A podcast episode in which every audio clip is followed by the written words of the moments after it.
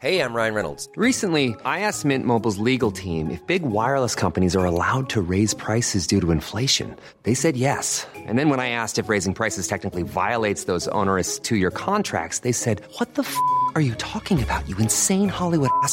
F- So to recap, we're cutting the price of Mint Unlimited from $30 a month to just $15 a month. Give it a try at mintmobile.com slash switch. $45 upfront for three months plus taxes and fees. Promo rate for new customers for limited time. Unlimited more than 40 gigabytes per month. Slows. Full terms at mintmobile.com. I'm Sandra, and I'm just the professional your small business was looking for. But you didn't hire me because you didn't use LinkedIn jobs. LinkedIn has professionals you can't find anywhere else, including those who aren't actively looking for a new job but might be open to the perfect role, like me. In a given month, over 70% of LinkedIn users don't visit other leading job sites. So if you're not looking on LinkedIn, you'll miss out on great candidates like Sandra. Start hiring professionals like a professional. Post your free job on linkedin.com/people today. Systrarna Elvstrands hästpodd är producerad av Media House by RF. Hej allihopa och hjärtligt välkomna till systrarna Elfstrands hästpodd. Nu drar vi igång Emma. Ja, nu drar vi igång med premiäravsnittet och det som ni lyssnare inte vet om det är att Anna hon sitter och filmar mig just nu med vår vloggkamera för vi vloggar faktiskt idag också. Det gör vi. Vi är lite multitaskers här och eh, som ni kanske vet så, eller inte vet så jobbar vi med Youtube också. Och det är något som vi kommer att ta upp i det här avsnittet. Men Emma, vad kommer den här podden att handla om? Ja, som ni kanske har förstått med tanke på namnet systrarna Älvstrands hästpodd så kommer den att handla om hästar. Och vi kommer ju ha ett par stycken stående segment i den här podden Anna. Mm, det kommer vi ha. Bland annat veckans snackis där vi tar upp ett eh, ja, men specifikt ämne. Om vi har läst någon artikel i veckan som vi vill diskutera eller någon gammal artikel eller om det är någon ny utrustning som har släppt. Ja, ni förstår. Någonting som är lite snackigt helt enkelt. Mm, och sen också vad har hänt i veckan? Och då ska vi snacka lite om vad som hänt i veckan med våra egna hästar ifall det är något extra roligt som har hänt som vi känner att vi behöver ta upp och så att ni har lite koll på vår utveckling med våra hästar helt enkelt. Men för de som inte vet vilka vi är så kanske vi ska ta och eh, göra en kortare presentation av oss själva. Och jag som pratar nu, jag heter Anna och jag är född 1993 och är lilla syster av oss två. Och jag rider främst Tage och Fokus som de heter, två stycken vallakar. Fokus han är född 2010 och eh, han är holländsk så han är en KVPN. Och eh, han är, ja men ändå ganska så ny för mig. Vi har haft honom i två år och jag har inte riktigt kommit underfund med honom. Han är nämligen Ja men han har traumatisk bakgrund helt enkelt kortfattat kan vi säga. Det är säkert något som vi kan ta upp i kommande avsnitt lite mer ingående. Och Tage har vi haft i många år. Vi har haft honom i 13 år i år och han är född 2000 så att eh, han fyller 20 år i år. Mm, han är en dansk kille han. Det är han så han är danskt varmblod. Ja, minsta killen i gänget också, han är bara 1,62. Alla andra våra hästar är 1,73 eller uppåt så ni kanske förstår att vi gillar ju stora hästar. Det gör vi. Ja, och jag är då stora syster Emma. Jag är född 1991 och jag rider mest Boppen och Bella. Och det är våra två svenska halvblod. Bella, hon är minstingen i gänget. Hon är född 2013 men man kan inte tro det för hon är en riktigt cool tjej, helt underbar att jobba med. Väldigt energisk att rida men samtidigt cool i skallen. Samtidigt som hon har en liten bitchig sida som jag får jobba mycket med för annars vill hon gärna ta över, ta över ledarskapet ifrån mig. Och Boppen han är väl ungefär Bellas motsatta sida. Han är en väldigt, väldigt stor kille. Han är 1,82 hög men i en väldigt liten kropp eller väldigt liten hjärna. För han är så försiktig av sig, han är väldigt nervig av sig men samtidigt så är han världens snällaste häst och så otroligt ambitiös och mysig. Han är stallets nallebjörn helt enkelt. Ja och vi hoppas ju att ni ska höra skillnad på våra röster här nu för att vi är ju systrar, vi umgås ganska mycket för vi jobbar tillsammans och eh, ja, vi träffas ju typ varje dag och kanske har lite samma ja men jargong i våra röster eller vad man ska säga. Ja. Men vi får väl försöka vara lite tydliga med att namnge vem som pratar. Ja, och vi har ju dessutom typ samma dialekt. Men nu är det Emma som pratar och jag tycker att jag har en lite släpigare röst än vad Anna har. Så Och ni jag- kan ju lyssna efter det. Ja och jag tycker att du har lite ljusare röst än vad jag har. Har jag det? Ja men det har jag kanske Ja, lite. något. Ja. Jag är lite mer som Miley Cyrus. jag skojar. Ja, I wish. Men det kanske är lite oklart för vissa vad vi faktiskt jobbar med. Och därför så tänkte vi faktiskt prata ordentligt om det i det här avsnittet och det ska bli superkul. Men om vi ska dra lite kort så jobbar vi ju med sociala medier och främst då Youtube som är vår främsta sociala mediekanal. Numera då också även podd.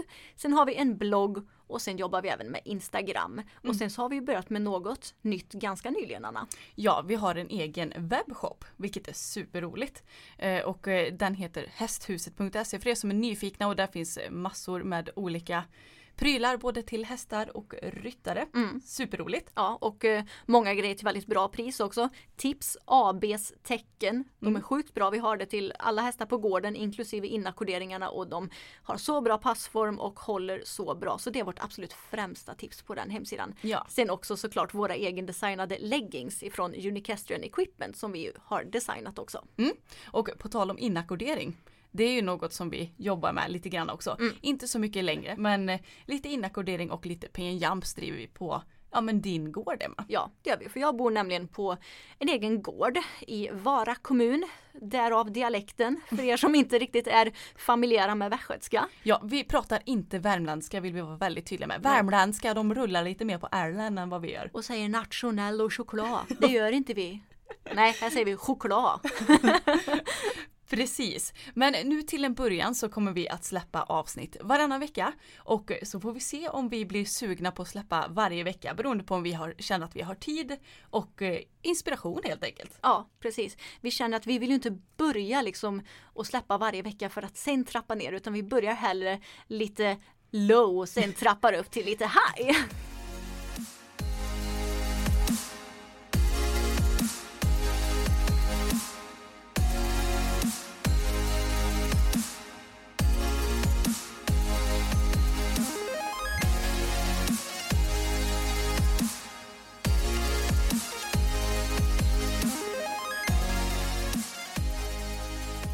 Okej Anna, men innan vi drar igång med det här avsnittet på riktigt så måste vi ju bara passa på att tipsa om vår sponsor till det här avsnittet och det är ju Älskare min häst. Ja, alltså vi är så glada över att de vill vara med och sponsra oss för att det är såklart en gammal favorit hos oss. Vi har läst den här tidningen sedan vi var små och eh, nu är vi dessutom med i senaste numret. Mm, en superviktig intervju där vi pratar om kroppshets bland annat och näthat och ämnen som ja, men, unga hästmänniskor verkligen behöver veta. Och ifall ni är sugna på att eh, spana in min häst så har vi en kampanjlänk till er länkat i beskrivningen och eh, då får ni åtta nummer för 189 kronor och det är ett supererbjudande för då sparar ni 170 kronor på det. Ja, så in och klicka på länken och passa på nu när det här kanonerbjudandet finns. Tack så jättemycket min häst för att ni är med och sponsrar oss. Men Emma, vad har då hänt i veckan? Ja, alltså när du sa det här nu så tänkte jag, men vad är det egentligen som har hänt i veckan? Det känns som att nu är vi inne i vintern, det är en lite så här mellanperiod. Vi har inte direkt några träningar i varken hoppning eller dressyr just nu. Vi har inga tävlingar på G. Utan det som har hänt, vi har väl egentligen jobbat ganska mycket mentalt nästan Anna. Ja men det har vi gjort och eh, som du säger, alltså den här perioden, det händer ju typ inget speciellt just nu. Nej. Så det känns som att allt bara grötar ihop sig. Men ja, vi har tränat mycket mentalt med hästarna och det är något som vi gör så mycket vi bara kan, orkar och hinner. Ja. Och det är kanske inte alla som gör det som ja, men håller på med hästar på ett vis som vi gör.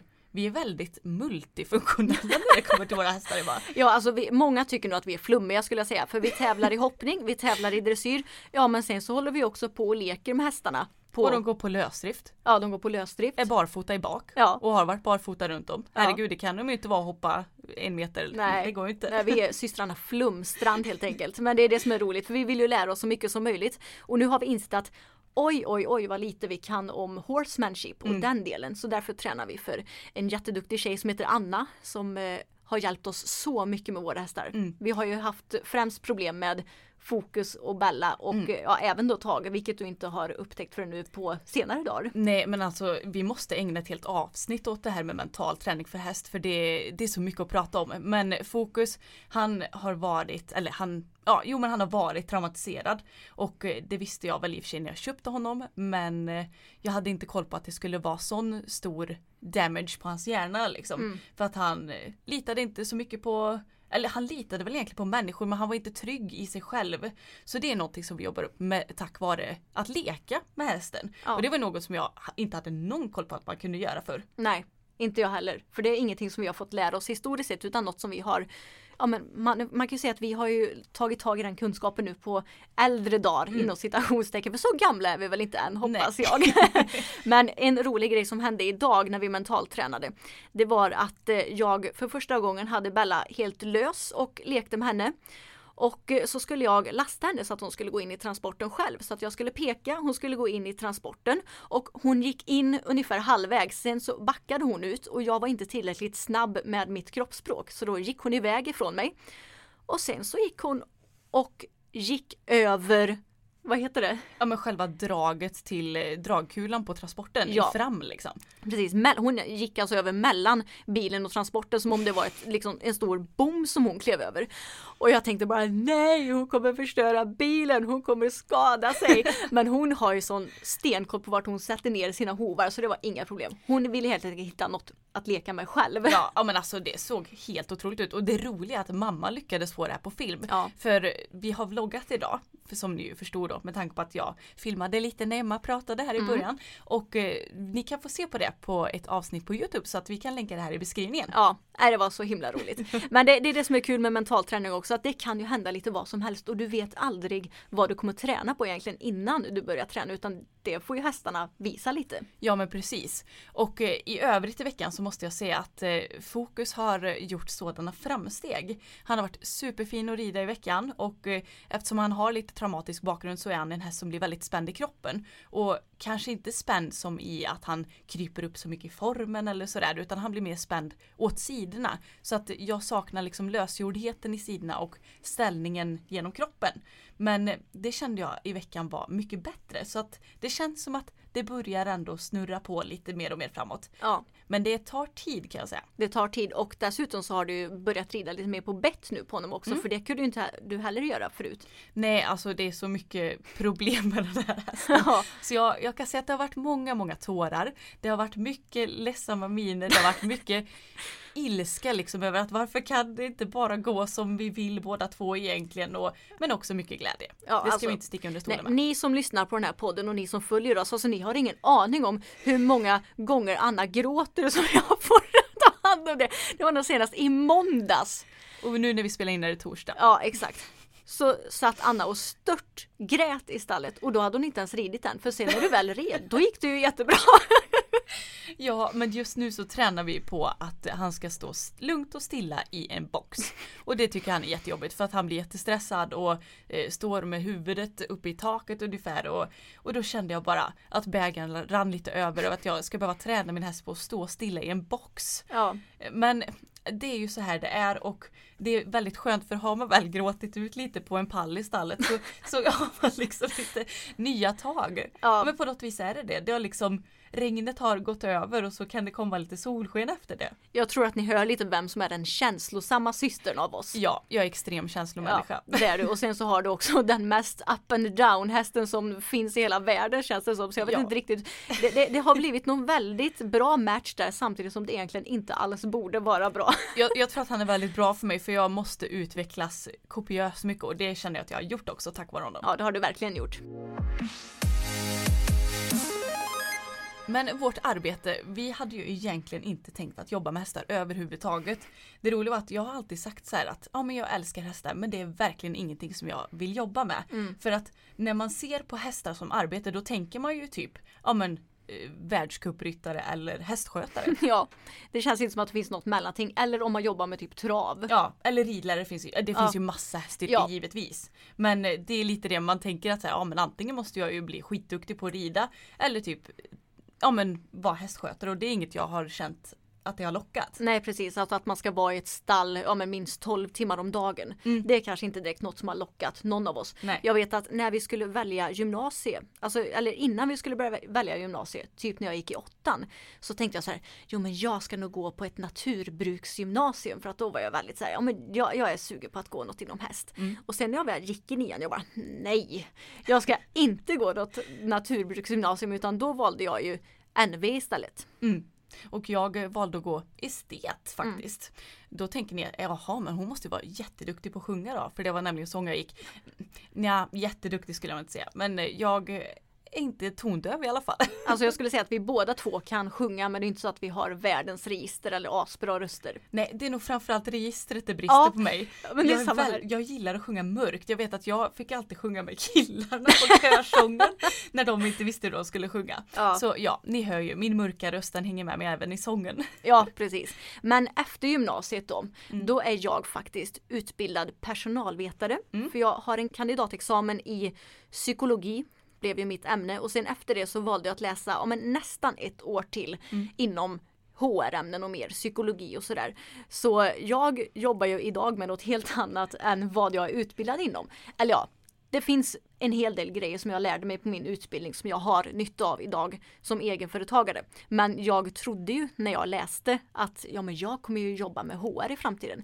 Men hur kommer det sig att du inte jobbar som HR då? Ja, det roliga var att när jag hade läst klart ungefär så kände jag att men om jag ska jobba på ett kontor mellan 8 till 5 det kommer bli jättejobbigt att ha häst och hinna med något annat. Så nu får jag väl hitta på någonting annat istället. Och då blev det att jag startade mitt egna företag samtidigt som jag läste på halvtid. Och då var det ju mest inackordering och eh, att jag hade lite träningar och sådär. Och sen så hände det lite grejer på vägen. Ja, men visst var det så att du du tänkte väl så att ja men om jag ska jobba inom det här då behöver jag ju kanske flytta till en större stad. Mm, för ja. vi bor i en väldigt liten ort som Ja. heter Vara. Eller ja Mm. vi bor utanför Vara till och med. Ja. Men vad är det 14 000 invånare i kommunen tror jag. Ja, jag tror det. Sånt. Så att det är väldigt väldigt litet. Mm. Och det är kanske inte så att HR för, eller frågan är jättestor i lilla Vara liksom. Nej det är inte det. Så antingen hade jag varit tvungen att pendla till något ställe.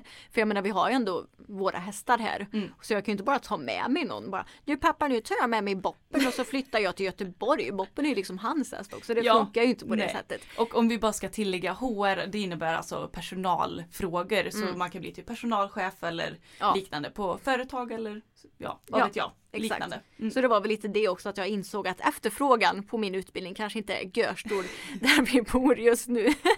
Men du då Anna, vad gjorde du efter gymnasiet? Ja, jag eh, funderade på vad jag skulle syssla med efter gymnasiet. Det roliga är att jag bara, åh vad skönt det ska bli att ta studenten. Och sen så bara, nej jag måste hitta på något annat att göra. Och så visste jag liksom inte, ja men vill jag utbilda mig till någonting specifikt eller vad, vad sjutton ska jag göra med mitt liv? Och jag visste inte riktigt det. Så då googlade jag runt på en massa utbildningar och hittade en egenföretagarkurs och då tänkte jag jajamensan egenföretagare blir jättebra. Men det var bara det att ja, jag gick ju den utbildningen, det var typ ett halvår tror jag den utbildningen var. Ja. Och jag gick inte ens klart. så himla ambitiös var jag. jag. Jag började gå sen så kände jag bara, äh, det här med högskola det är ingenting för mig. Och det var väl antagligen så att jag var egentligen inte tillräckligt intresserad av att plugga. Nej. Så därför tyckte jag att det var pest och pina. Ja. Så jag gick inte ens klart kursen och fick sen ett jobb som ja, men, reklamansvarig på, på pappas företag faktiskt. Eh, och eh, trivdes superbra där. Mm. Ja. Så att eh, det blev ju väldigt bra ändå. Så jag Mm. jobbade mycket i Photoshop och Indesign som, om det är någon som har koll på de programmen. Ja. Gjorde lite reklamblad och grejer för företaget så att det, det var superkul. Mm. Men du har ju, jag har ju alltid varit mycket mer läshuvud än vad Mm. du har varit. Så jag har ju alltid älskat att gå i skolan och varit väldigt bra på att ja, men, läsa på till tentor och prov och fått bra betyg och sådär. Medan du är ju mycket mer praktiskt av det och mycket bättre på till exempel bild och foto än vad jag är. Ja men precis och eh, alltså jag är ju lite mer Nej jag skulle inte säga att jag är medioker i skolan. Jag, jag kan verkligen plugga om jag vill Ja. och om jag har bra lärare men till exempel matte ska vi inte snacka om. Det gillar jag ju inte alls alltså. Nej. Vad glad att du inte gick NV då och var tvungen att läsa upp till matte D som jag fick göra. Ja, alltså jag kan säga att det, det finns en anledning till varför jag inte valde NV. Nej, så att det, det är egentligen det enda jag har läst och sen så jobbade jag som sagt som reklam Ja men reklamnisse som jag kallade mig då. Och eh, sen så fick jag sluta där för att eh, det fanns inte tillräckligt stort eh, efterfrågan på jobb. Så då fick jag börja på lagret på samma företag.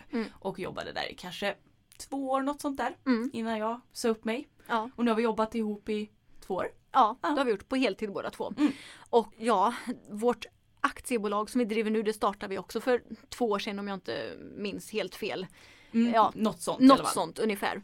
Och eh, ja, du var ju tvungen att säga upp dig för du hann inte riktigt med, eller vi hann ju inte med att jobba så mycket med Youtube och att du samtidigt skulle jobba som vi ville. Nej, alltså jag jobbade på halvtid ett tag så att vi skulle kunna jobba eh, ja, men lite grann med Youtube och sådär. Eller jag kunde jobba lite grann, du jobbade ju heltid med Ja. det.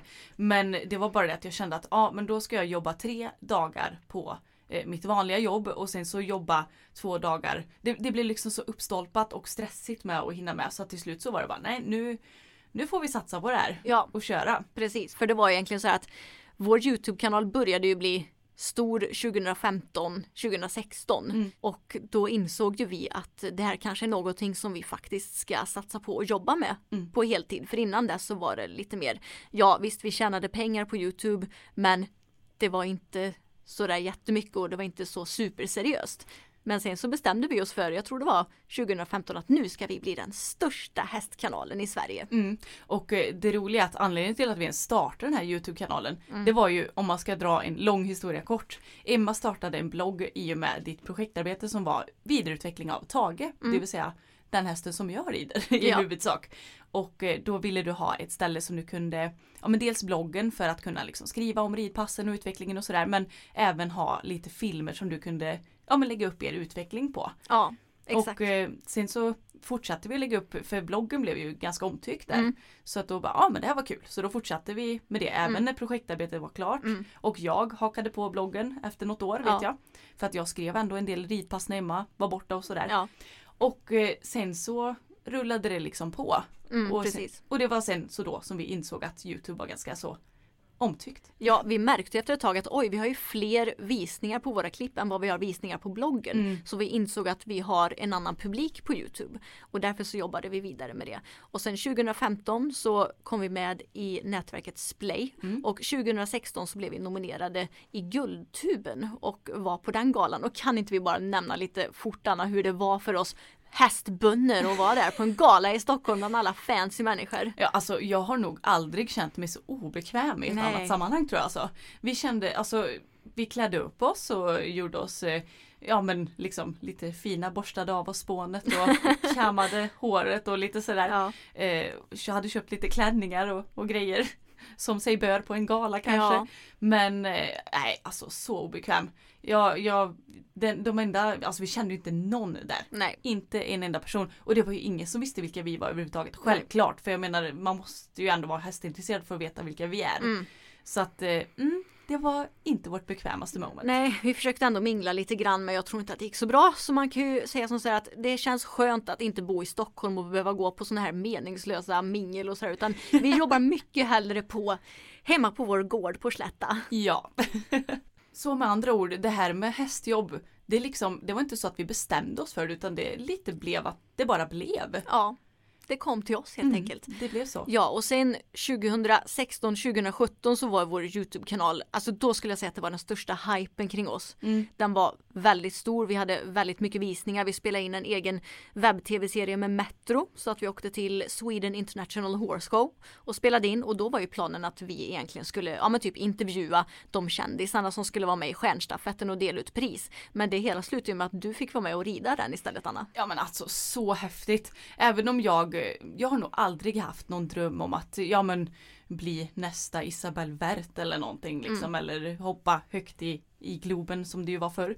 Eh, utan, ja men eh, någonstans så har man väl ändå en liten dröm om att rida i en sån stor aren- arena. Det känns som att nästan alla har det oavsett ambition. Ja. Och då fick jag liksom checka av den på, på lilla livsbucketlisten. Ja. Det var häftigt. Ja, och du red tillsammans med Malin Barriard och ni vann ju dessutom. Mm. Mm, Anna, vann. Anna gjorde ett eh, berömt eh, rumpplask, eller ryggplask.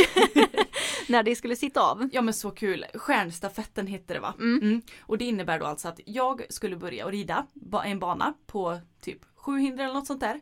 Red Oskar hette han, jättesnäll och gullig häst som var väldigt trygg tack och lov för jag hade inte hoppat så himla mycket då. Nej, För jag vet att Tage och jag hoppade ju ingenting och eh, Boppen hade jag inte hoppat så mycket heller. Så att eh, jag hade liksom inte riktigt det där i, i varma kläderna feelingen. Men så var han väldigt snäll och vi, det var 70 centimeters bana tror jag. Så jag hoppade hela min bana eh, och sen så skulle man ju sitta av på fel sida då. För att Malin så fort som möjligt skulle kunna hoppa upp på Oskar igen. Men det var bara det att jag fastnade med foten i stigbyggen. Den var väl så här räfflad i Ja. botten så jag fick liksom inte loss. Och jag var nej men jag kan ju inte jag kan ju inte sitta här och fippla med stigby så jag bara jag får väl kasta mig av ändå då. Ja. Och bara hoppas på att foten lossnar ungefär. Och eh, det gjorde den ju men jag trillade. Ehm, Så att det, det är sånt man får bjussa på helt enkelt. Mm, precis. Men man kan ju säga att det vi jobbar med konkret idag, alltså det som vi tjänar pengar på, det är ju Youtube och det som vi tjänar pengar på på Youtube det är ju dels eh, ja, Google-annonser och Splays egna annonser. Eh, Det har säkert ni märkt, ni som tittar på Youtube, att ibland kommer det upp annonser som man kanske ibland måste titta på, ibland kan hoppa över eller så kommer det upp lite andra sorters annonser. Och det är de som vi tjänar pengar på där. Och sen tjänar vi också pengar på ifall något företag vill köpa annonsplats hos oss. Alltså att vi gör en sponsrad video helt enkelt där vi visar upp en produkt eller en tjänst från något företag. Precis och eh, sen så har vi lite andra sociala medier och eh, bland annat Instagram Mm. och där tjänar vi ju egentligen inga pengar förrän vi har ett sponsrat inlägg eller så. Och det Mm. Precis. händer ju ibland. Ja, lite då och då så att Lite säga. då då. Ja, vi heter ju Emma Elfstrand, Anna Elfstrand och systrarna Elfstrand på Instagram. Mm. Och det är ju de kontona som vi ja, kan tjäna pengar på helt enkelt. Mm. Sen har vi också en blogg som heter elfstrands.se. Och eh, det är väl lite samma där som på Youtube. Där kan vi tjäna pengar på dels annonser på bloggen, ibland pop-up annonser och lite olika sorters. Mm. Och sen så också ifall företag vill köpa sponsrade inlägg där. Och sen så som vi nämnde förut, vår webbshop. Och Mm. där är det kanske lite mer tydligt med vad man tjänar pengar på. Ja precis för att det är, det är ju en rullande verksamhet kan man ju säga. Ja, Folk precis. köper grejer och vi får pengar. Ja, lite grann i alla fall. gott, ja precis. Vi är så glada över att Active Mineral är med och sponsrar det här avsnittet också. Och Active Mineral, de säljer mineraler och tillskott för häst och vi har nu fodrat det här på våra hästar i ett och ett halvt år. Ja, och Bella hon var den första som fick prova det här och eh, då var hon bara fem år gammal och jag märkte ganska så med en gång att både hennes uthållighet och återhämtning blev bättre. Och sen så har vi också märkt andra grejer, till exempel som att hästarna har fått starkare hovar, de har blivit bättre i magen. Taget till exempel har ju alltid haft lite svårt med sin mage, speciellt på vintern när det har gått från frost till icke-frost och då har Active Mineral hjälpt honom mycket. Ja men det har det verkligen gjort och eh, sen så har ju våra hästar fått det här mycket omtalade Active Mineral Glow. Och vad är nu det undrar ni? Har de sminkat sig med highlighter eller vad, vad är det som menas? Men nej, det är nämligen så att eh, hästarna blir mycket blankare i pälsen och eh, det är inte att vi har sprejat med någon pälsglans eller något utan det kommer verkligen inifrån och ut. För med hjälp av mineraler, aminosyror och spårämnen i en hög biotillgänglig form så ger det resultat. Ja men både inifrån och ut och då får de alltså det här Active Mineral Glow. Ja, och det som vi gillar supermycket med Active Mineral också, det är ju att deras produkter är väldigt prisvärda och väldigt dryga. Om man tar deras magnesium till exempel, alltså det är så drygt så det är helt sinnessjukt. Och det är för att det inte innehåller några eh, utfyllnadsämnen. Och det är så kul för om man jämför Active Minerals magnesium med något annat märkes magnesium så vet jag att alltså det håller nog tio gånger längre om jag ska vara ärlig. Ja, man behöver inte alls fodra med lika mycket för det är väldigt koncentrerat och Ja. det älskar vi. För det blir som sagt prisvärt i längden. Och i kommande avsnitt så kommer vi att eh, ta upp frågor och svar om Active Mineral. Så om ni har några frågor om deras produkter så kan ni ta kontakt antingen genom vår Instagram som heter systrarna Elfstrand eller via deras Instagram som heter Active Mineral och vi kan skriva ut det i beskrivningen så att ni hittar där. Ja, och tack så jättemycket Active Mineral för att ni är med och sponsrar oss i det här avsnittet. Men Anna, jag kan tänka mig att de som följer oss är lite intresserade hur vi faktiskt delar upp arbetsuppgifterna. Så jag tänkte att du kanske skulle kunna förklara det för våra följare. ja, alltså vi hjälps ju åt med mycket. Jag måste säga att det är en himla fördel att vi är systrar och eh, är så himla, alltså vi är så otroligt sammansvetsade. Vi kan ju i princip tänka samma tankar på samma sekund Ja. och sånt där. Så att vi är väldigt lika, vilket underlättar en hel del. Men jag har ju mycket eh, ansvar över webbshoppen. Jag har koll på den mejlen, jag lägger upp nya produkter, jag har hand om kundtjänst om det kommer några frågor och sånt där. Och även mycket praktiskt så, ja men som vi, som vi sagt så driver vi lite inackorderingsstall så det ingår ju även i vårt jobb. Och då kanske jag behöver byta höbalar för våra hästar får fri tillgång eller eh, tumma skopan. Vi tummar nämligen skiten i en eh, traktorskopa så åker man och tummar det på gödselstacken. Smidig lösning för övrigt. Och eh, ja men lite sånt där, harva paddocken och, och se till så att hästarna har det bra och, och sånt där. Så att det är ju lite mer jag, jag är ju mycket mer eh, praktisk. Ja, exakt. Och det som jag gör eh, i dagsläget, jag redigerar de flesta Youtube-videosarna och sen så sköter jag också det administrativa Mother's Day is around the corner. Find the perfect gift for the mom in your life with a stunning piece of jewelry from Blue Nile. From timeless pearls to dazzling gemstones, Blue Nile has something she'll adore. Need it fast? Most items can ship overnight. Plus, enjoy guaranteed free shipping and returns. Don't miss our special Mother's Day deals. Save big on the season's most beautiful trends. For a limited time, get up to 50% off by going to BlueNile.com. That's BlueNile.com. Mom deserves the best, and there's no better place to shop for Mother's Day than Whole Foods Market. They're your destination for unbeatable savings, from premium gifts to show-stopping flowers and irresistible desserts. Start by saving 33% with Prime on all body care and candles. Then get a 15-stem bunch of tulips for just $9.99 each with Prime. Round out Mom's menu with festive rosé, irresistible berry chantilly cake, and more special treats. Come celebrate Mother's Day at Whole Foods Market.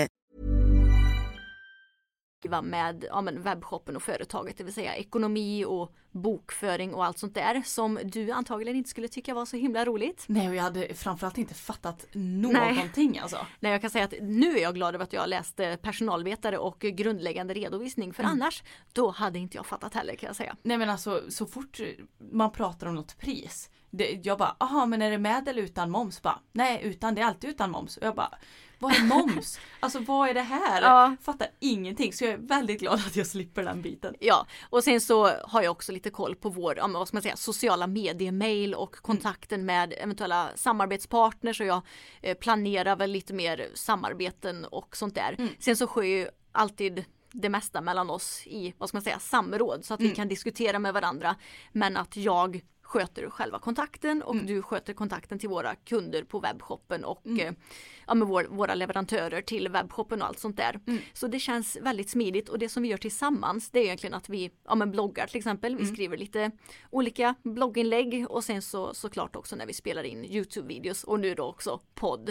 Eh, Jag tror att jag ska lämna över det här poddredigerande till Anna för övrigt.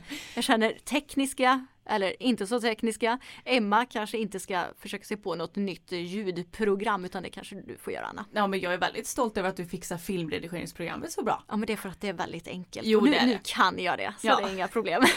Eh, Jag hoppas att det ska gå bra att klippa den här podden. Är det lite vajsing då vet ni att det är mig ni ska skylla på. Med vårt arbete så innebär det ju också att eh, vi automatiskt blir offentliga. Och eh, det är inte så att vi är några superkändisar alla Bianca Ingrosso till exempel. Men eh, inom hästsverige så vet ju ändå många vilka vi är. Och det är såklart väldigt roligt på många vis. Men eh, det är också, alltså på vissa ställen så kan det också vara lite, lite jobbigt rent ja. av. ja det är det ju. Och det är egentligen enda stället som jag kan tycka är lite jobbigt att vara offentlig på. Det är på tävling när Ja men vi är väl egentligen som alla andra som tävlar med hästar. Vi vill kunna fokusera och göra vårt bästa. Och jag behöver helt klart bli bättre på kanske att stänga ute just den offentliga biten på tävling och vara inne lite mer i min egen bubbla. För det har ju hänt ganska många gånger att eh, ja men det, det är många som känner igen oss på tävling och vi märker av det. Och sen är det också många som kommer fram vilket såklart går jättebra. Men i vissa situationer så kan ju det vara jobbigt om man till exempel håller på och förbereder sig inför start. Eller säger att man har startat och det har gått asdåligt så att man bara vill vara för sig själv och antingen ladda om inför nästa start eller bara dra typ en kudde över huvudet så man kan glömma den här dagen. Ja men lite så för att det, det är ju hästar vi håller på med. Det går väldigt upp och ner som kanske sig bör för det är ju två själar som ska göra samma sak helst. eh, och eh, ja, då kan det bli lite, lite knivigt om det är så att det kommer fram folk efter en, en dålig start helt enkelt. Men eh, det är klart att eh, lite får man kanske tåla som offentlig också. Ja precis. Nej men vi har ju dock ett litet tips kanske till er som följer vissa hästtjejer och killar på sociala medier och kanske vill hälsa på dem på tävling om ni ser dem. Och vårt bästa tips då det är ju att eh, kolla in Ekip och se när den här ryttaren är klar med sina starter. För då vet du att då är inte den här personen stressad till sin nästa start utan den är klar. Och sen kanske man också ska ha lite koll på resultatet. Har det gått jättedåligt ifall personen till exempel har ramlat av eller kanske blivit utesluten. Den kanske inte är sådär jättesugen på att faktiskt prata med någon just då. Mm. Utan han kanske vill vara för sig själv. För även om man är offentlig så är man ju bara människa fortfarande. Ja men precis, vi gör ju också bara missar och, och sånt där. Ja, men vi tycker i princip alltid att det är jätte, jätteroligt att träffa våra följare Mm. och alla är så himla gulliga och ja, en av de absolut största fördelarna med att vara offentlig person det är ju allt stöd och all kärlek som vi får. Ja men alltså gud, jag kan säga att många gånger som är fokus när man har varit så här, nej men nu, nu tror jag att jag ger upp och säljer honom. Då kan man klicka sig in på en video eller om man bara skriver ut att nej men jag har en dålig dag och vi får så mycket kärlek från er eh, som följer oss och det är så himla himla tacksamt. För eh, annars, jag, jag ska vara ärlig, hade jag stått i ett stall, inte haft eh, någon liksom kontakt med omvärlden eller på att säga, jag hade inte haft kvar fokus då. Nej, Alltså absolut inte. Det, det är faktiskt eh, lite konstigt kanske men tack vare våra följare så, så kämpar jag vidare. ja. Ja verkligen, det sa ju du till mig senast för några dagar sedan. Mm. Att hade inte jag varit offentlig då tror inte jag att jag hade haft kvar fokus. Nej. Så ja, ni som följer oss, det är tack vare er som Anna har kvar fokus och fortsätter kämpa. och vi är otroligt tacksamma för allt ert stöd och jag hoppas att ni verkligen ja, känner det också Mm. och inser det. Att vi tar absolut er inte för givet Nej. och har aldrig gjort det och kommer aldrig heller att göra det. Men på tal om det här med att vara offentlig inom hästvärlden så är det något som inte märks så där speciellt mycket till vardags för oss. Alltså vi kan oftast säg åka iväg och shoppa. Det kanske är någon eller ett par stycken som stannar och vill ta bild. Men överlag så är ju vi som vem som helst då. Men det märks ju extra tydligt när man är på hästevent. Ja det gör det verkligen och eh, framförallt när vi är på Göteborg Horse Show och eh, Stockholm Horse Show. Ja. Nu var det länge sedan vi var där Ja. men eh, jag vet att ja, men det året som vi var där med stjärnstafetten och det här 2016 var det Ja. va? Då var det ju väldigt mycket folk som ville ta bilder med oss. Mm. Och jag tror att antingen om det var då eller på Göteborg Horse Show för det är ju i februari eller april beroende Mm. på, på våren där. Eh, det var nog då som jag insåg att oj, det är, det är faktiskt många som börjar känna igen oss nu. Mm. Och det kändes så himla konstigt med tanke på att vi går i vår lilla bubbla hemma i lilla, lilla, lilla Vara. Ja. Där vi egentligen inte träffar så många som känner igen oss och så kommer man ut på ett sånt evenemang där många stannar in och vill ta bild och vill hälsa och vill kramas och Mm. vill ha autograf. Alltså, det är så en absurd känsla Ja, fast väldigt roligt förstås. det är det. Och fun fact på vår första jag gillar egentligen inte det uttrycket men fanträff. Vi brukar ju säga typ följarträff eller något sånt där. Eh, då hade vi så ont i våra smilgropar efteråt, eller våra ansiktsmuskler för att vi var inte vana vid att stå och le så länge. Men vi har lustigt nog tränat upp de musklerna nu så nu kan vi stå i ett par timmar och le i princip hela tiden och eh, ja, det går bra. Vi får liksom inte ont i käkarna längre. Helt fantastiskt. Ja, Det, det är den viktigaste muskeln att träna upp Ja, tydligen. men det är det verkligen. Och jag vet att 2017 på Göteborg Horse Show då hade vi en träff och då fick ju vakterna ja, typ stänga av ledet för att det blev så många. Det var ju flera hundra meters kö tror jag så att det blockerade typ vissa köer och allt vad det nu var. Så då fick jag lite dåligt samvete men jag tror att det löste sig till slut ändå. Ja, jag har för mig att det, det gick bra ändå. Ja. Något som vi absolut inte hade räknat med när vi väl började att jobba med det här inom sociala medier och allt vad det har att göra med. Det var att man blir inte tagen på allvar när man jobbar med häst och sociala medier. Mm. Eller hur? Nej, för jag tror att själva hästvärlden när det kommer till sociala medier eller företag, de förstår inte riktigt värdet i att annonsera hos ja, men en person som är stor på sociala medier. För den vanliga världen, de har nog ändå förstått i ganska många år att okej, men ska jag eh, eh, göra reklam hos någon som har, säg 30 000 följare, då behöver jag också betala för det. Men det, det har inte riktigt hästvärlden förstått. Nej, alltså det, det är så många gånger som man har fått samarbetsförfrågningar där de säger att ja men vi kan eh, skicka en eh, tröja typ så kan ni visa upp det i en video. Men det, det funkar liksom inte riktigt så för det som kanske många företagare inte tänker på det är att vi måste ju betala våra räkningar och det kan inte vi betala med en tröja. Nej, och det är väldans mycket skatt också som, ska betalas när man driver företag. Det ska ni veta. Så det är inte lätt att eh, överleva som egenföretagare direkt.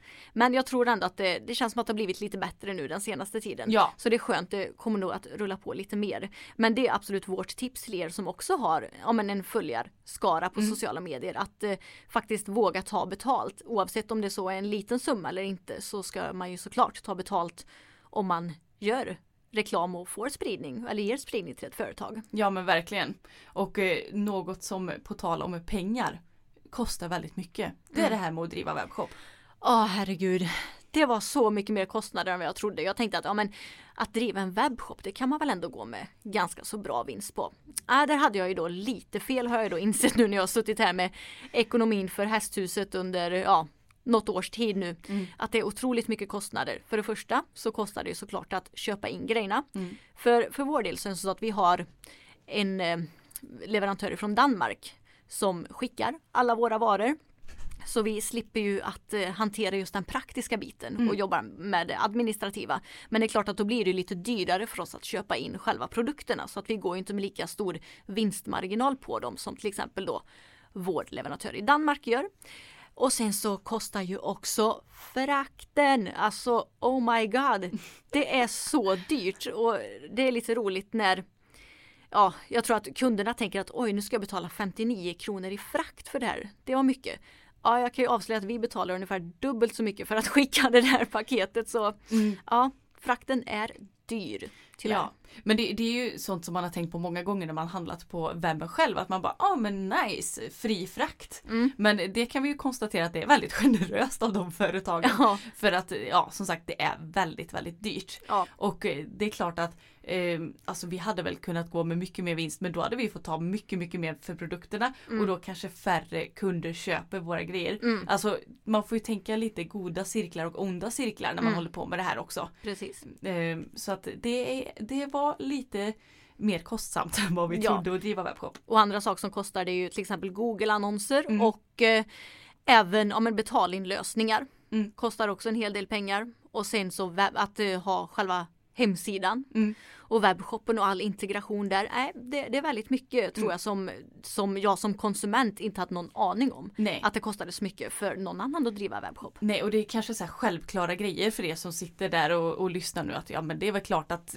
folk ska ha pengar. Ja självklart ska de det. Men det är sånt som man inte tänker på när man bara ska eh, söka upp ett eh, schabrak eller en tröja och klicka hem liksom. Så bara oj då, det, det är visst väldigt mycket saker som den här, det här företaget betalar för. Ja, precis. Och någonting som vi kanske inte heller hade räknat med när vi startade webbshoppen det är ju att eh, vi lärde oss ju, kan man säga, att kunden har ju inte alltid rätt. Nej, alltså vi har haft en hel del roliga kunder genom åren. Mm. Eh, och eh, ja, vad ska vi dra för exempel Emma? Det finns ju några att välja mellan.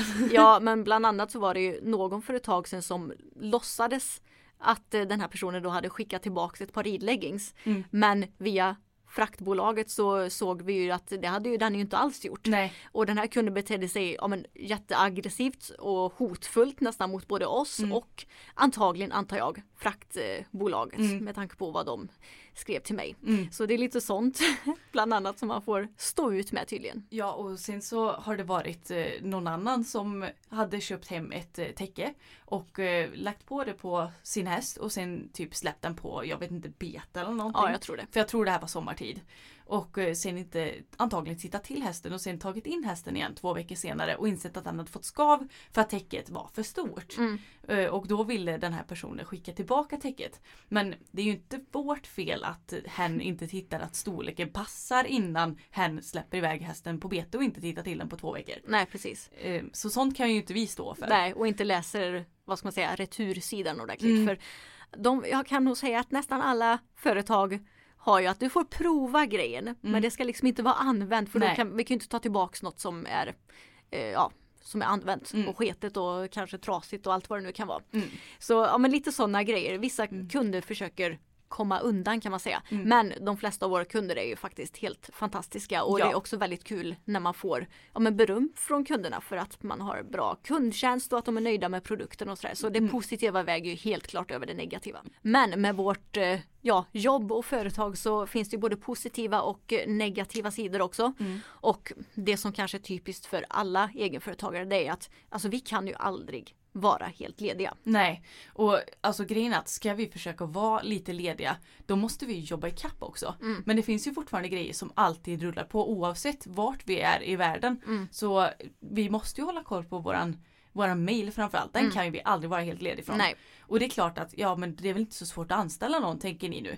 Ja men det är bara det att eh, ska man dels anställa någon för en vecka Det är jättekrångligt. Mm. Och det är dessutom väldigt dyrt Ja. att betala lön. Mm. Det är något man inte heller tänker på. Nej, de där sociala avgifterna. De är inte roliga. Så vi har absolut inte råd att anställa någon mer så det är ju vi två som jobbar. Mm. Och sen hjälper vår kära mamma till också med de grejerna som hon kan hjälpa till med vilket vi Mm. är väldigt tacksamma för. Men vi måste ju alltid jobba och ifall till exempel nu över jul och nyår Mm. då sa vi att nu ska vi vara så lediga som vi bara kan. Det vill säga att vi ska inte jobba något med sociala medier och eh, vi ska jobba så lite som möjligt med webbshoppen. Så det vi gjorde då det var ju att vi ja, men, svarade på kundtjänst och att jag kanske betalade ja, men, de fakturorna som behövde betalas och eh, ja, skötte alla, all den mest brådskande ekonomin. Eh, och för att vi skulle kunna göra det här då, då var vi tvungna att jobba dubbelt i princip hela december för att dels kunna tidsinställa inlägg till bloggen och eh, tidsinställa Youtube-videos. Ja, ja, inte hela december då för jul och nyår det infaller ju faktiskt Ja. i december. Men innan jul så var vi tvungna att jobba på som bara tusan. Ja, och något annat som också kan vara klurigt ibland det är ju det här med att ha inspiration. För vi lägger upp två Youtube-videos i veckan och eh, ofta i perioder så har vi väldigt bra inspiration medan vi i andra perioder har så dåligt med idéer om vad vi ska lägga upp. Och det blir väldigt jobbigt. Ja och framförallt alltså det brukar ju nästan gå lite i vågor med hur det går med hästarna roligt nog eller kanske negativt nog. För jag, jag vet att det var Ja men jag tror att både Tage och Boppen lyckades få varsin riktigt oturlig spark samtidigt som Ja. de var skadade. Och dessutom blev väl Bella skadad strax därefter eller hur var det? Ja, det blir hon. Det här är förra året. Nej, inte förra året för vi är inne i 2020. Men, Ja, men för ett 2018. år sedan ungefär. Ja, precis. Och alla bara blir skadade på samma gång. Det är så himla typiskt när man har fyra hästar. Mm. Och då blir det så här, ja men vad ska vi lägga upp då? Ja men att vi mockar i hagen och borstar våra hästar. Ja men ni förstår, det blir liksom man känner sig så tråkig när hästarna inte går bra på något vis. Ja, precis. Så det kan vara jobbigt också att vi hela tiden har krav på att hitta ny inspiration. Det är kul för jag följer ju RMM och eh, även lyssnar på deras podd och de sa det faktiskt senast i nu det senaste avsnittet. De hade fått någon fråga Hur har ni det med inspiration? Har ni svårt för att hitta inspiration ibland? Och de bara Ja, alltså vi har ju hållit på med det här med, i tio år så vi tappar ju vår inspiration för sex år sedan typ. Oj, ja, och Ja. ni som inte vet vilka RMM är så är det Random Making Movies. Ja. De är ju stora Ja. här på Youtube. Svenska. Youtubers. Mm, superduktiga och har väldigt bra videos och tips tips ifall ni mot förmodan har missat dem. Men Anna, någonting som vi har varit ganska förskonade för det är ju kritik och näthat. Ja och eh, det är såklart väldigt väldigt skönt men vi tänkte att vi måste såklart ta upp det här ändå. Eh, för kritik och näthat, alltså det florerar ju hela tiden oavsett om du har tre miljoner följare eller liksom 20 personer som följer dig kanske. För eh, det är ju väldigt enkelt att vara elak på nätet tyvärr. Ja, det är ju det och speciellt om man kan kommentera anonymt på ja, till exempel bloggar och Youtube också ganska enkelt att kommentera anonymt på. Även Instagram kan man ju bara skapa upp något fejkkonto och kommentera anonymt på. Så vi är väldigt glada att vi har sluppit det helt klart. Men jag tror faktiskt att det är ingen slump att vi har sluppit näthat. Säger jag lite kaxigt men jag, jag är ju så här pseudo pseudovetenskapliga Emma. Jag kan komma på lite så egna teorier ibland. Mm, det kan du. Och så kommer du gärna med lite egen statistik ibland också.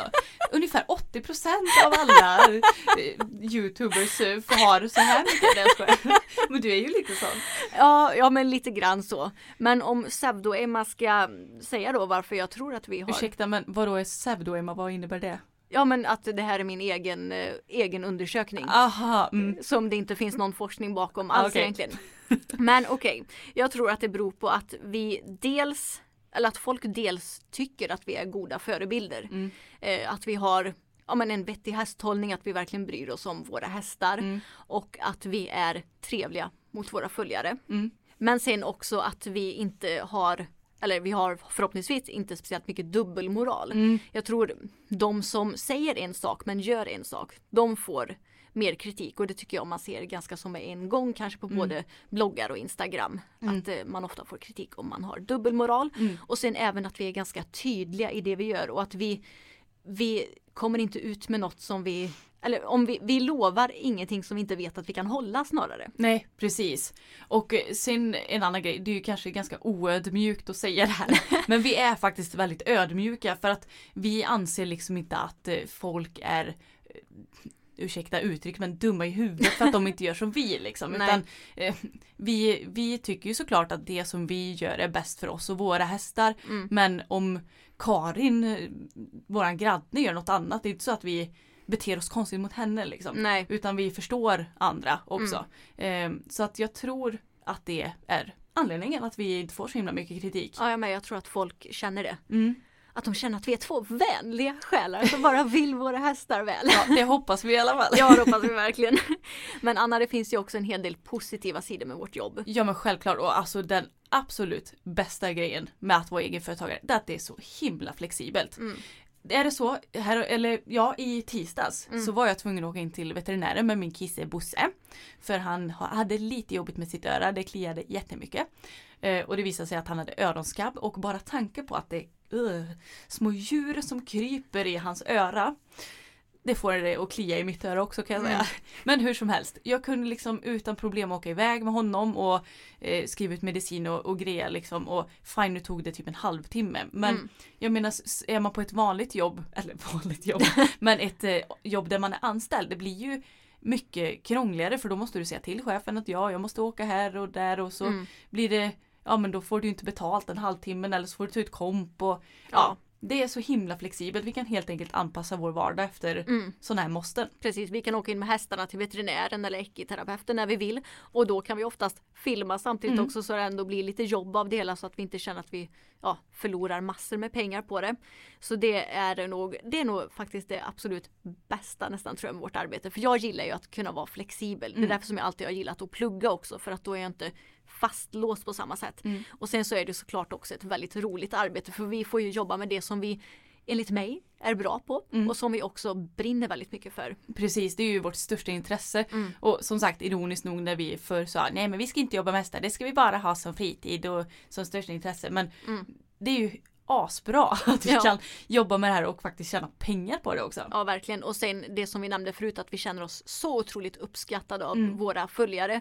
Det, jag, jag tror inte att det finns någon annan yrkesgrupp än influencers inom stationstecken som får ändå så pass mycket stöd och eh, pepp och kärlek för det jobbet som de lägger ner. Och sen så är det också kreativt. Och det tycker jag är himla roligt för att jag är en kreativ själ. Jag gillar ju det här med foto, bild, eh, ja men allt som vi håller på med nu. Även om jag kanske, jag är, är kanske i grund och botten inte superintresserad av film. Kanske tråkigt nog. för det hade ju varit väldigt roligt om man hade gjort, kun- kunnat gjort eh, ja men liksom skitcoola filmer. Ja. Men tyvärr ligger inte riktigt intresset där. Men å andra sidan så är ju vår kanal inte riktigt en, en liksom effekt Nej. kanal heller. Och sen till sist så är det också ett väldigt omväxlande arbete. För även om vi, ja men säg att vi är på min gård hela dagen så gör vi ju ändå aldrig samma sak någon dag. Nej. Och då är det då dags för veckans snackis som är vårt andra stående segment i den här podden. Och i den här podden så tänkte vi att vi skulle ta upp en relativt ny artikel. Eh, där Karl Hedin som är en dressyrryttare på ja, men hög nivå. Eh, han är väl lika gammal som dig Emma? Jag tror han är lika gammal som mig. Ja. Så han är inte, inte så gammal. Nej. Eller gammal om man, om man nu är tio år. Ja. Han har skrivit en eh, krönika i alla fall om eh, att eh, eventuellt ha kortare dressyrprogram. Mm. Och eh, den tyckte jag var lite intressant för jag tycker att det är nytänkande. Mm, Vad säger du Emma? Jag håller med, verkligen nytänkande och eh, det som han menade var fördelarna med det här bland annat det var väl att det skulle bli lite mer av en publiksport också. Att dressyren idag det är lite mer som att man, ja det är så tråkigt, jag tittar hellre på målarfärg som torkar.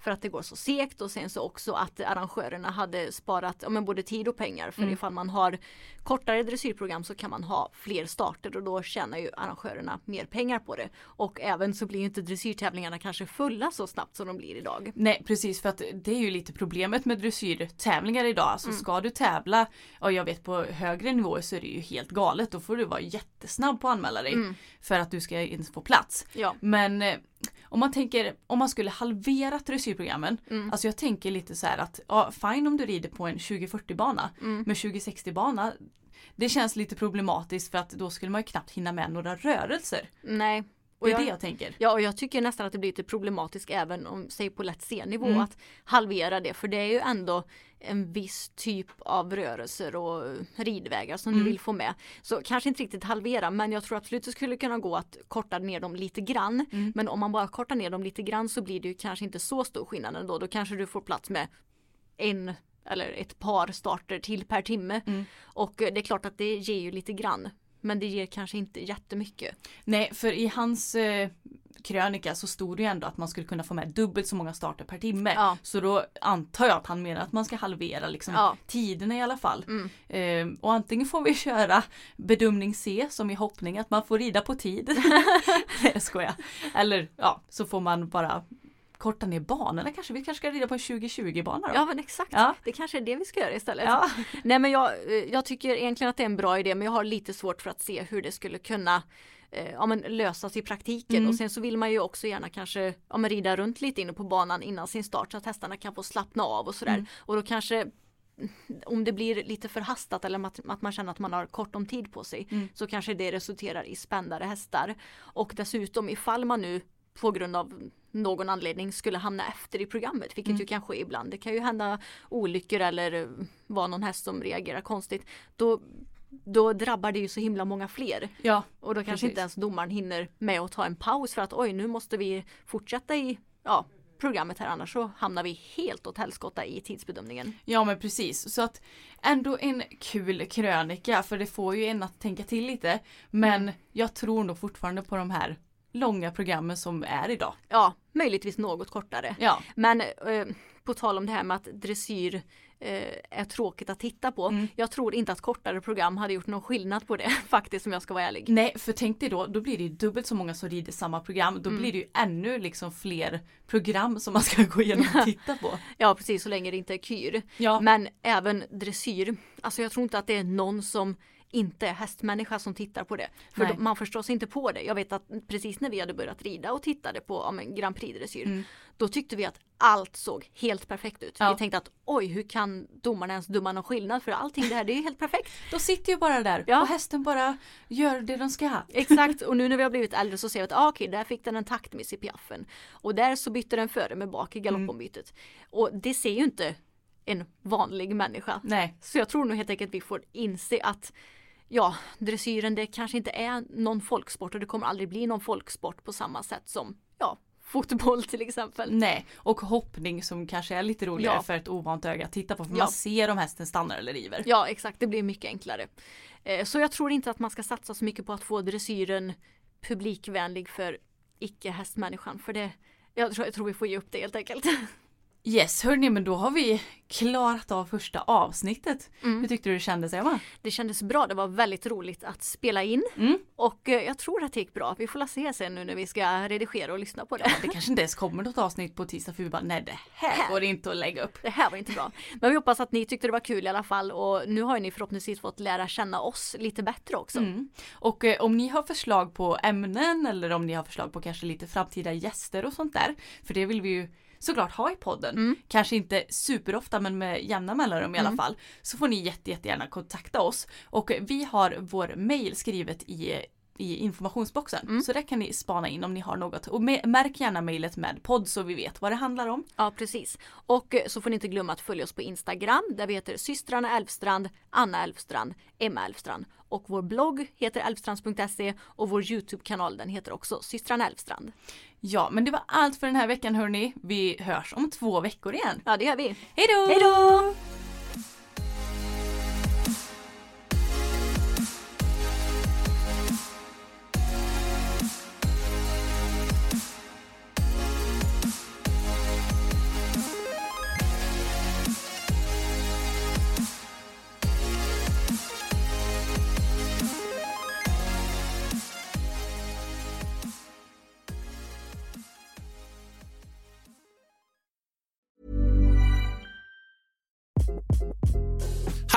This is Craig Robinson from Ways to Win, and support for this podcast comes from Invesco QQQ, the official ETF of the NCAA. The future isn't scary, not realizing its potential, however, could be. Just like on the recruiting trail, I've seen potential come in many forms as a coach. Learn more at Invesco.com slash QQQ. Let's rethink possibility. Investco Distributors, Inc. Mom deserves the best, and there's no better place to shop for Mother's Day than Whole Foods Market. They're your destination for unbeatable savings, from premium gifts to show-stopping flowers and irresistible desserts. Start by saving 33% with Prime on all body care and candles. Then get a 15-stem bunch of tulips for just $9.99 each with Prime. Round out Mom's menu with festive rosé, irresistible berry chantilly cake, and more special treats. Come celebrate Mother's Day at Whole Foods Market.